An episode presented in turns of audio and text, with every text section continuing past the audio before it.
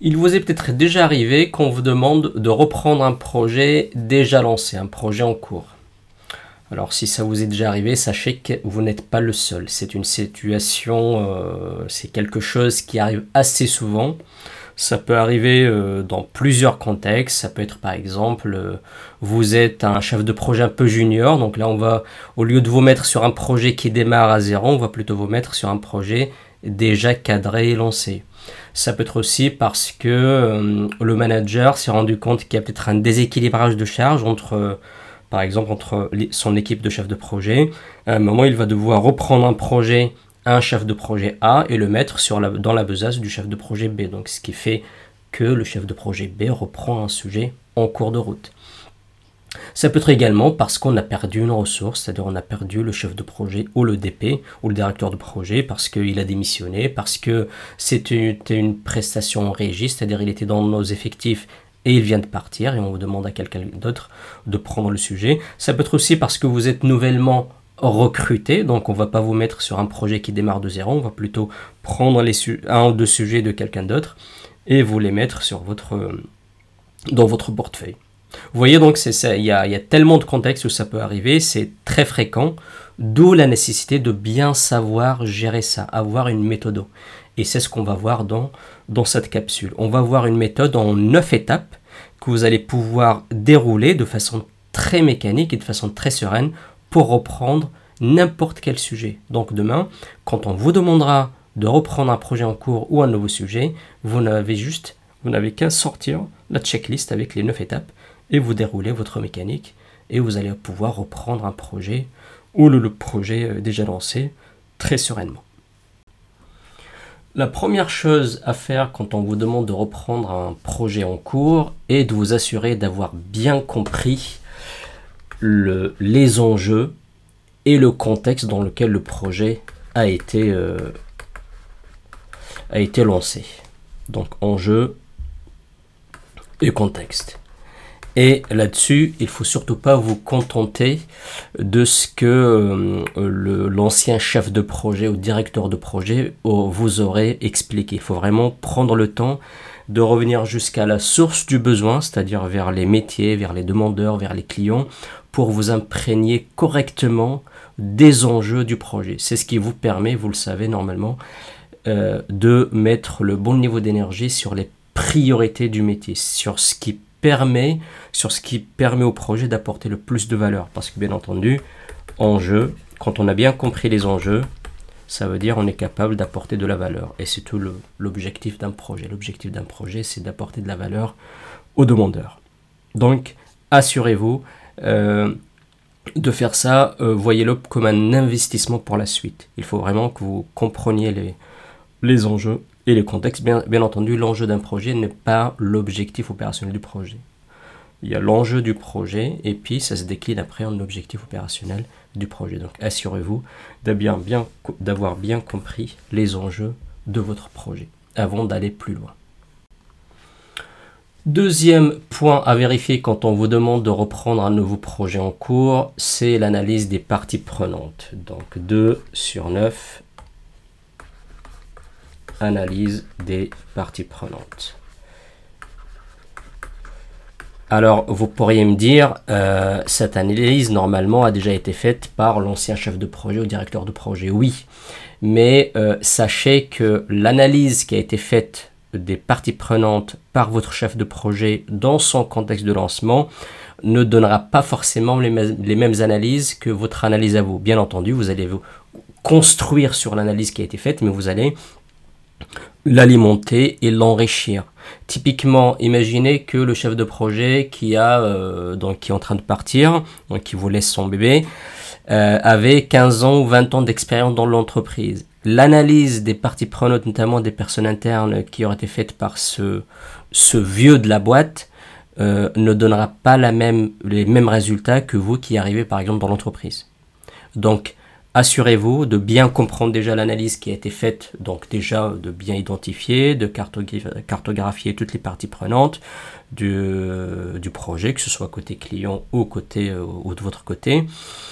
et aussi du coup d'apporter un peu votre pierre à l'édifice en, en, réanalysant et en, réanalysant le, le, les intérêts, la position, le rôle, etc. de chaque partie prenante dans le projet. Donc à minima bien maîtriser ce qui a été l'analyse qui a été faite et puis de l'enrichir avec votre avec euh, votre point de vue à vous. Bien entendu, c'est quelque chose qui va vivre sa vie, hein, euh, comme l'analyse des parties prenantes, hein, donc, euh, notamment la cartographie des parties prenantes. C'est quelque chose qu'on initie normalement au début du projet. Après, ça nous suit pendant tout le projet. Et là, l'idée, c'est de bien comprendre ce qui a été fait, de l'enrichir. Bien entendu, vous, aurez tout le temps après, après avoir, après avoir repris votre projet, de revenir sur cette cartographie et de l'enrichir. Mais surtout, ne vous privez pas de prendre le temps pendant cette transition avec l'ancien chef de projet pour bien comprendre ce qui a été fait en termes d'analyse et l'enrichir. Troisième chose à vérifier avec l'ancien chef de projet quand vous reprenez un nouveau projet en cours, c'est le planning initial. Le planning initial et les lotissements euh, qui auraient été faits pendant le, euh, le planning initial. Donc, planning il faut vous assurer d'avoir bien récupéré la toute dernière version du planning, les lotissements qui ont été euh, convenus avec les métiers et surtout, très important, de vous refaire valider ça aussi par les métiers, par les demandeurs. Euh, bien entendu, la confiance n'exclut pas le contrôle, donc le chef de projet va euh, vous donner ou vous dire que la dernière version du, euh, du, planning est accessible quelque part sur le, par exemple sur le partage ou sur le répertoire du projet. Assurez-vous de prendre le temps, ça peut être trois quarts d'heure avec l'ancien chef de projet et le demandeur ou le sponsor. Vous projetez la version du planning qui vous aurait été donnée et vous la, vous la vérifiez avec en présence du chef de projet et du demandeur ou du sponsor. Ok Et bien entendu aussi prendre connaissance de, tous les, de toutes les propositions de lotissement qui auraient été convenues avec, euh, avec les, les uns et les autres. Quatrième point de cette méthode, 4 sur 9, c'est euh, la vérification du statut effectif, le statut actuel effectif du projet. Là, l'idée en fait, c'est que vous avez, on, l'a dit à l'étape d'avant, à l'étape 3 sur 9, on a récupéré le planning. Maintenant, c'est de s'assurer où on est exactement en termes d'avancement. Et là, il y a du travail à faire. Il faudrait que vous fassiez le tour des différentes maîtrises d'œuvre euh, et différents euh, fournisseurs. En tout cas, vous, allez quasiment faire le tour de toutes les parties prenantes pour vous faire une idée de l'état d'avancement du projet. Et là, euh, voilà, ça peut se faire par mail, par des réunions, en tout cas, user de tous les moyens que vous avez euh, à disposition pour toucher toutes les parties prenantes euh, importantes qui contribuent au projet et vous faire une idée du statut effectif du projet, de l'avancement du projet. Cinquième point à vérifier quand on vous demande de reprendre un projet en cours, c'est les prochaines étapes, ou comme diraient nos amis anglais, les next steps. Donc 5 sur 9, les next steps. Là, l'idée, c'est de vous asseoir avec les parties prenantes les plus importantes, en tout cas les décideurs côté métier, et l'ancien chef de projet ou son représentant, pour décider ensemble quelles sont les prochaines étapes euh, à réaliser. Donc on disait qu'à l'étape 4 sur 9, on avait déjà vérifié où on en était en termes d'avancement. Là, l'idée, c'est de vous mettre d'accord sur les prochaines étapes. En gros, ça peut être par exemple les actions à mener les trois semaines à venir ou euh, les deux mois à venir. Comme ça, vous êtes certain de partir sur les bonnes priorités, les plus, ce qui est plus pertinent et pour les métiers et aussi d'un point de vue de, de l'ancien chef de projet qui a déjà bien baigné dans le sujet. Ça vous permet quelque chose de, quelque part aussi de vous rassurer. Vous savez que en tout cas vous êtes certain de ce qui est à faire pendant les 3 ou 4 prochaines semaines. Sixième étape, donc sixième chose à vérifier quand on vous demande de reprendre un nouveau projet, c'est la gouvernance du projet. Donc 6 sur 9, la gouvernance existante.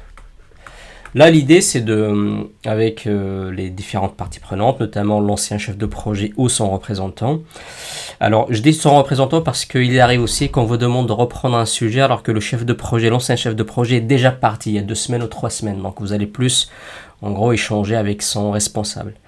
Du coup, là, l'idée dans cette sixième étape, c'est de, de, faire le tour de toutes les instances de gouvernance qui sont déjà mises en place. Ça peut être, par exemple, quels sont les coproges qui sont déjà planifiés, quelles sont les instances d'arbitrage dont on avait convenu au démarrage du projet, c'est-à-dire les l'instance qui nous permet à moment d'arbitrer en changement, de, notamment en cas de, de demande de changement. Est-ce qu'il y a des copiles qui sont en place? Est-ce que, aussi, est-ce que le projet est également présent dans le COMEX, par exemple, de l'entreprise? Euh, Est-ce qu'il y a des, euh, des tête-à-tête euh, qu'on avait l'habitude de faire entre l'ancien chef de projet et les différentes maîtrises d'œuvre ou les différents euh, contributeurs, etc. Donc il faut vraiment faire le tour de tout ça. Éventuellement aussi aller regarder aussi le format d'animation de ces instances, notamment si vous arrivez dans l'entreprise. En général, les entreprises, elles ont une façon d'animer des coproges, une façon d'animer les copiles avec des templates en général déjà convenu, utilisé par tout le monde. Donc il faudra vous imprégner de tout ça, c'est-à-dire à la fois le, format, le contenu et les instances qui sont euh, organisées. Et euh, ça vous permet au passage aussi d'apporter votre touche et euh, soit de reconduire tout ce qui a été lancé par l'ancien chef de projet ou d'ajouter ou d'enlever peut-être des instances qui ne vous semblent pas pertinentes. Septième étape, donc 7 sur 9, on va faire l'inventaire de ce qu'on appelle les actifs du projet. Alors, par les actifs du projet, en gros, c'est toutes les ressources, les moyens, les leviers dont on dispose pour réaliser le projet, faire avancer le projet. Donc, ça peut être des moyens financiers, ça peut être des moyens humains, même si ça revient finalement même, ça peut être de la documentation, euh, ça peut être tout simplement, des outils aussi qui sont euh, mis à disposition, des outils par exemple euh, des logiciels qui sont mis à disposition du, de, de, la chefferie de projet. Donc là l'idée c'est de faire le tour, notamment si vous avez toujours accès à l'ancien chef de projet ou ça peut être aussi avec d'autres parties prenantes, de faire l'inventaire des budgets qui avaient été alloués, les le, les ressources qui avaient été affectées au projet, qui sont toujours affectées au projet, euh, quels sont le, quel est le patrimoine documentaire de projet, tout ce qui avait été rédigé, validé, etc. Où est-ce que c'est c'est hébergé? Est-ce qu'il y a des espaces collaboratifs qui ont été mis en place pour le projet? Euh, Est-ce qu'il y a des logiciels qui ont été mis euh, à disposition des, des de, de l'équipe projet? Tout ça. Euh, et après, voilà, la liste, là, on n'est pas exhaustif, mais vraiment, l'idée, c'est de, de faire le tour de tous les moyens dont vous disposez ou vous disposerez à l'avenir. Et ça, ça vous le faites pas tout seul, il faudrait euh, aller taper euh, aux bonnes portes, en tout cas toutes les parties prenantes auxquelles vous avez encore accès. Huitième chose à vérifier quand on vous demande de reprendre un nouveau projet, donc 8 sur 9, c'est l'examen des accords contractuels. 8 sur 9, donc les accords contractuels.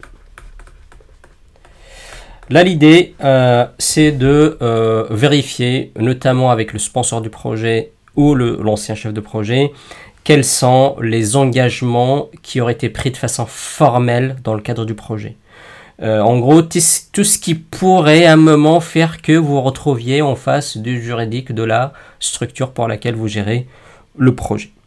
Ça peut être des contrats signés avec des fournisseurs, ça peut être aussi parfois, euh, alors ça c'est un peu différent, ça peut être aussi des, obligations légales, c'est-à-dire euh, c'est une nouvelle loi qui, qui vient de, de, sortir et vous devez vous conformer par exemple à cette, à cette loi. Donc donc je le rajoute là, obligation légale également.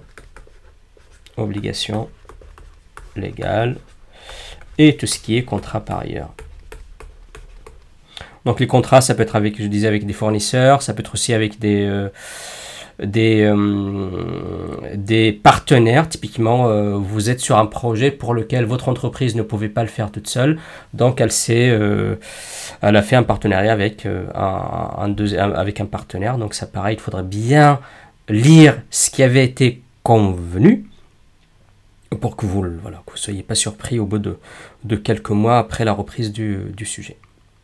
Donc 8 sur 9, accord contractuel, prendre le temps de vérifier ça avec l'ancien chef de projet et le sponsor du projet. Et éventuellement faire appel à votre service juridique si vous avez un peu de difficulté à comprendre ce qui a été contractualisé. Neuvième étape et dernière étape euh, à faire quand on vous demande de reprendre un nouveau sujet, donc 9 sur 9, c'est ce que j'appelle la roadmap de la transition. Roadmap de transition. En gros, l'idée là, c'est que pendant les 8 euh, phases que je vous ai euh, citées, vous avez préparé de la matière. Vous avez maintenant une connaissance assez approfondie de l'état du projet, ce que doit faire le projet, les accords contractuels, la gouvernance, etc. Maintenant, en, vous appuyant sur tous ces matériaux-là, vous allez proposer une feuille de route à votre, euh, à votre sponsor ou à votre nouveau manager. Donc une feuille de route, ça peut être aussi, euh, ça peut se matérialiser par un calendrier sur euh, quelques semaines, et vous allez euh, convenir ensemble de comment la passation va se passer maintenant sur les prochaines semaines. C'est-à-dire à partir de quand vous allez prendre en main de façon complètement autonome le projet. Et ça, ça se documente et ça se formalise. D'où cette neuvième étape de roadmap de transition. Normalement, si vous déroulez les 9 étapes que je viens de vous décrire, franchement, là, vous avez un outil qui vous permet de prendre n'importe quel nouveau projet de façon très sereine et même de façon mécanique. Vous avez vu, en fait, on va dérouler les 9 étapes euh, de façon mécanique jusqu'à arriver à une feuille de route à suivre pendant quelques semaines, le temps de reprendre euh, sereinement et proprement le sujet ou le nouveau projet qu'on nous a confié en cours de route.